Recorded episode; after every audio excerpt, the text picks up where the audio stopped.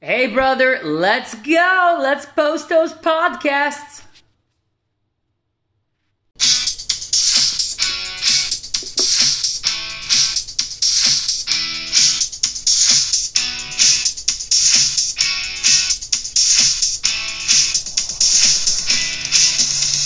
You have questions and I'm hoping to have answers. You submitted your questions to me and I'm going to answer them on this episode of the Honest Fitness Talk. on this episode of Real Talk with Sensei Nick, the rebranded edition. Folks, thank you very much for joining today, and I hope you are having an amazing, amazing day. It is currently Tuesday, uh, February 2nd. We've had a very cold few days here in New England at the time of recording this, and I really hope you are doing very, very well. Um, I'm a little bit late when I was starting this one, so hopefully people will join in. But I've had a few questions that came up, and I put it out there in my stories. So I want to do these every once in a while just to kind of get you to know me better, and also for me to try to get some engagement going. So if you are joining and you do see this, by all means, go ahead and put questions in down in the comments below. You can use the comment speech bubble if you're watching this on Instagram, or you can just put it down in the chat. Just put it down in the chat, you'll be fine. You'll be fine here. So, uh, first question that came in here uh, came from Brian. What attracted you most to karate when you were age six? The Ninja Turtles. the Ninja Turtles. That was it in general. Um, I was we were looking for something to do, and um, I was going to. I never get tired of telling this story. I was going. We were going to my grandmother's house, and there was a place on Fish Road in um, in Tiverton, Rhode Island, and um, it was called Tiverton Taekwondo at the time. But we stopped at a um, a convenience store, and I was with my dad. We were getting some iced tea, and we're hanging out. But the dude who put it out there had this giant, like absolute giant sign. Uh, well, I was six years old, so it looked much bigger at the time. Of the Ninja Turtles, and you know it was painted really well, looked just like them, at least the cartoon. So I'm like, Dad, Dad, we gotta see this. This looks so cool. Oh man, that's awesome. And you know, it's like, all right, let's walk in and see what it is, see what's going on. And there was Sensei Eric Gifford and his son Jory, and there was tape on the floor that had no shoes on the other side. Um, hello, Greater Fall River Rec. Hello. And um, we said, okay, come on in and, you know, watch a class. And the way that everything was ordered, it was almost like it was somewhat military like. You know, the stretches, the punches, the yelling, and everybody had some happiness to them. Um, you know, running and kicking, and I'm like, dude, I am in. I've got to try this out. This is so cool. And I got hooked. You know, I got hooked right away. But you know what attracted me most? The first thing was the Ninja Turtles. Like I could be a turtle. And what is the difference between? Uh, I don't know who put this one, but what is the difference between kung fu and Chasen Do? All right, so Chasen Do is the combination of two separate arts, but it has a little bit of a twist to it. So, uh, Chasen Do is the combination of Taekwondo and Kempo. Um, both have their origins in Korean arts, um, but the um, the farm for the farming community, it really became you know it really was defense of the farmlands and that's something that really attracted me. But Chasen Do, the combination of the two, is really meant to be the way of oneself and to improve the whole basis of the art is to improve your own abilities. So every martial art has a standard that everybody must be at. Chasen Do, well, I mean, there is a standard of, you know, greatness for Chasen Do but you know if you are improving so um, we've had people you know like me with cerebral palsy Um, you know, people who were height challenged. We've had people who were very big, uh, people who were, you know, morbidly obese, but, you know, through the arts, they improved themselves. You know, were they at the so called warrior status? No, you know, they were not there, but they were the best that they ever could be. The best they were, the best there was, and the best they ever could be. You know what I almost referenced. Um, and you know for kung fu. Kung fu has its origin, origins in china. And kung fu itself um, if you watch the movie kung fu panda at least the first one that is the story of the origin of the kung fu uh, the kung fu art. Uh, there were masters and uh, that were uh, trying to come up with a new style in order to try to unify the five kingdoms of China and they studied the way the animals fought the monkey, the tiger, the praying mantis. Um, oh, God, I should know more of them, but at least the three of them that I know at that time. And they studied all of them and then built an art around all of it. So there was, um, you know, there's the fox style of fighting, the uh, the bear two uh, I don't know if you can hear my wife. Um, but all that together became Kung Fu. So, the, you know, Kung Fu origin in the animals, Cha Sin Do or origin in farms. And really, if you look at, thank you, the crane, the uh, the, the bird, the crane, thank you. Uh, that's yeah, that's another one. I, I spaced that one right out. Um, but if you um, and the praying mantis, um, uh, as well. It's the five. All right, cool. All right, the um, the if you look at the weapon tree, like you know, the weapons are all kung fu weapons are basically extensions. Traditional kung fu weapons are basically extensions of animals. You know, where you have the size and all the other stuff, and you know the bo staff, which is a taekwondo uh, weapon itself is taken from snapping off a broom or snapping off a shovel. Nunchucks snapping off the end of a wheelbarrow, you know, handles there. And just the sword itself is crafted blades to be able to help protect things. Um, that's probably the only one that's a similarity of it. Um, now, can you talk more about Indomitable Spirit? Okay. So there are seven tenets of Cha Sin Do courtesy, self control, indomitable spirit, perseverance, integrity, honesty, and humor. The indomitable spirit means to be able to have simply as it is, you know, as the words are, the spirit that does not, uh, that cannot be dominated, and, you know, things can change. And, you know, when I was growing up, this meant, you know, be tough and, um, it meant that, you know, you weren't shaken that much. But what it really means, and this especially took a change after 9 11. Um, because, you know, once we were, you know, America was attacked, we became a lot more vulnerable. And nowadays, I mean, the indomitable spirit is, you know, to be able to still persevere. And, you know, that as well is still part of, you know, you might think perseverance and indomitable spirit are the same.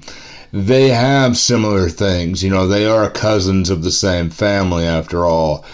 But, you know, we have, or brother, sister, however you want to say it, but they are um, the indomitable spirit side of it means that if something is thrown at you or negativity is thrown at you that you will change. That you I'm sorry that you will not change the way you are because you are having that negative force at you. I am one of those people that you know I have fallen on this a lot and in my life, and I am now in the past few years really getting back up on this. That there have been things where I have not been the most healthy person. I have not been the best person to be around. Um, negative energy has been thrown at me, and I have been not feeling as good about it. Um, and I have changed my personality of it. Like very common thing would be is you know uh, kids in school. You have bullies coming at you, or you have the popular crowd. There's no such thing with that, by the way. But that's another story, another day. Um, the popular crowd that you know you want to try to fit in, and your spirit is going to be decimated because something didn't happen, or your spirit is decimated because you're not fitting in with these people also like you know go with the kids side as well your spirit is down because maybe you you know studying for a test and maybe you didn't get an A but you got to be, but you look to see how you can do better the next time um, I remember very, very clearly. I was in high school. I don't remember which year it was, but I'm walking away and I told a teacher of mine, I'm like, well, I got to go fail a psychology test. I'll see you later. And it's like, why are you setting yourself up to fail the way you talk about that? Like, is it because I failed a bunch of times already? I'm probably barely going to pass the course. Nah, I'm good, whatever. It's like, don't let that weaken you. You know, don't let that do that. And I realized at that point I had fallen off of my credo that I haven't told myself to do, which I didn't know I had that credo then, was to do the hard things and climb and to still keep going. But being able to be have that indomitable spirit means that something bad happens, you don't look at it at the end of the world, right? You just say, I'm going to do bigger and better things, and I'm going to do tough things in order to change. Uh, last question came in can you talk about your story with cerebral palsy and how has oh yeah this one was actually really good i like this one a lot um, how has cerebral palsy affected you as a person and how can you you know how would it how would it be different if things were different uh, if you didn't have it i think about this often actually. Um, cerebral palsy for me, I was born nine and a half weeks early. I was in an incubation unit um, for within in women and infants in Providence, Rhode Island for a long time.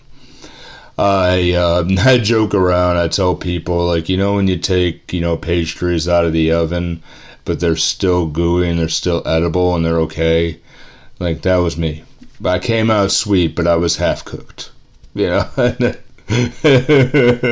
but what happened here was I had um I you know I had a stroke in the womb. And it affected the area of my brain on the left side of my brain in that hemisphere and it affected the area nearest to my memory. At least that's what we know of right now. And that particular part, you know, what happened was that part became weak, but my memory was very, very, very strong. It always has been. Um, you know, don't ask me to not remember something or forget about something. I'm still going to remember the damn thing. Um, but that's just me. You know, it's still at 36, it's still a blessing and a curse. But regardless, I what I think about is all the things that have happened in my life because I've had CP. Because I have had different changes in my life, because I've had different things that have come across, it's made me who I am now. And the journey from then to now hasn't always been a pleasant one, but right now, am I happy with myself? Damn right I am. You're damn right. And what I think about is, you know, I've had hard stuff in my life, but you know, I've had bullying, and you name it, I've had bullying. Um, I've had other issues, but I've always what I've done is I've had the ability um, that I've always wanted to prove myself more than I really should. I wanted to prove that I could do a better job with somebody, or I wanted to prove that I could do bigger and better things, or I wanted to prove to myself that I could do something different. If I had a very good, you know, friends who, you know, maybe um, I now I want to get off that thought for a second, but like when I was in, uh, I was a kindergarten And I remember very clearly that my um, my mom was speaking with a teacher's assistant, and she, my mom, my the teacher's assistant told my mom, "Don't expect him to do too much. Don't expect him to be amazing. He's gonna grow up. He's gonna get a job. He'll do well." But don't expect him to be a star and I hindsight I think she meant very well with this, but she also um, took it upon herself to give advice to the wrong person at the very wrong time. Because my mom's response was, he'll do whatever the hell he wants. This woman actually became a teacher, followed me, became a nurse, and was the nurse uh, the year I graduated high school. Some people growing up probably can pinpoint who she is. I'm not going to say her name, but if you speak to me in private, I will tell you if it's who you're thinking of. I don't hold anything against her because in that conversation, I was not supposed to hear anything. I was not supposed to um, know what was going on. But I heard it. And I also heard my mom say, he'll do whatever the hell he wants. And if I didn't have the CP issues, there wouldn't have been that event in my life. And, you know, there's probably like a splintered timeline off somewhere where I did something totally different, you know, with who I am and maybe did something, I don't know, whatever the hell it is, whatever the hell it is. But I imagine that going on, you know, the way that some of my family members went through life, I probably would have gotten into cars. I probably would have just had a job. I wouldn't be talking to you guys. I wouldn't be doing this. I wouldn't have felt anything. And in a way, this has made me way better because I became a black belt solely on the reason that when I was 12 years old, I read that every black belt in the early days of the internet, mind you, every black belt that has earned a black belt in um, in uh, Massachusetts, for the ones that were disabled, they all were honorary black belts. They all were honorary to a degree. And when you dug further, it's like, oh, you're so good, you got this. Like, I want to be that damn person who earns it with CP. I want to be that person that does way better than anyone ever put it. And somebody puts labels on me, like, he'll go to here. I want to go to here. And that's the indomitable spirit, I guess. You know, that, that's really it. But if I didn't have it, I don't know. I probably would be different. So, um, is anyone else who is watching have any other questions? Because I think there's. Oh, there's uh, one more. Um, have you. Oh, yeah. Have you considered uh, doing another episode with your wife? Yes. What up? Very much so. My ears are burning. Yeah. Very much so. You could probably hear her behind me going, yeah. My ears are burning. yeah, you picked up on the mic. Yeah. So, yes, we are. Um, actually, Real Talk with Sensei Nick will, um, there will be a lot of life information. There will be a lot of info there. So, um, I don't think there's anyone else who has any other questions. So, I think I'll wrap this episode up, actually. Um, and as promised, if you are watching this on Instagram, let me post this. I will come back and do another episode. One that has been requested. Some of it I have gone into, but I want to be able to go real with it. Um, yeah, my, uh, yeah, Kaz will come along. Yeah. Kaz will come along. That's definitely going to be a thing. Um, I don't know when we're going to do it, but we're going to just talk about some ideas and, you know, figure out what we're going to do. So, all right. So, yeah, This has been a presentation of Real Talk with Sensei Nick, a part of the 4041 Media family, 4041media.com. Go on there and you can see podcast streamers, YouTubers from a lot of people from the Fall River, Massachusetts area. Good bunch that want to entertain and want to have a great time all the time. So, what we want to do, we want to say, hey, let's go ahead, be great, be awesome, and check them out 4041media.com. We want to entertain you. Thank you for being part of Real Talk with Sensei Nick. We'll see you next time. Have an amazing day.